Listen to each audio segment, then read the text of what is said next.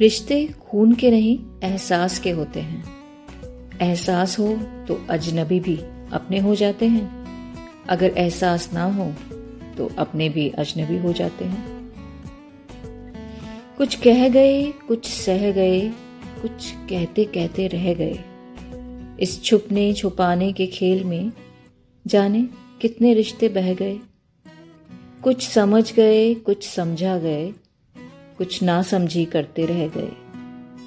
तूफ़ान की आहट सुनकर ही कुछ बिना बरसात ही बह गए। दूर हो या पास क्या फ़र्क पड़ता है? अनमोल रिश्तों का तो बस एहसास ही काफ़ी होता है।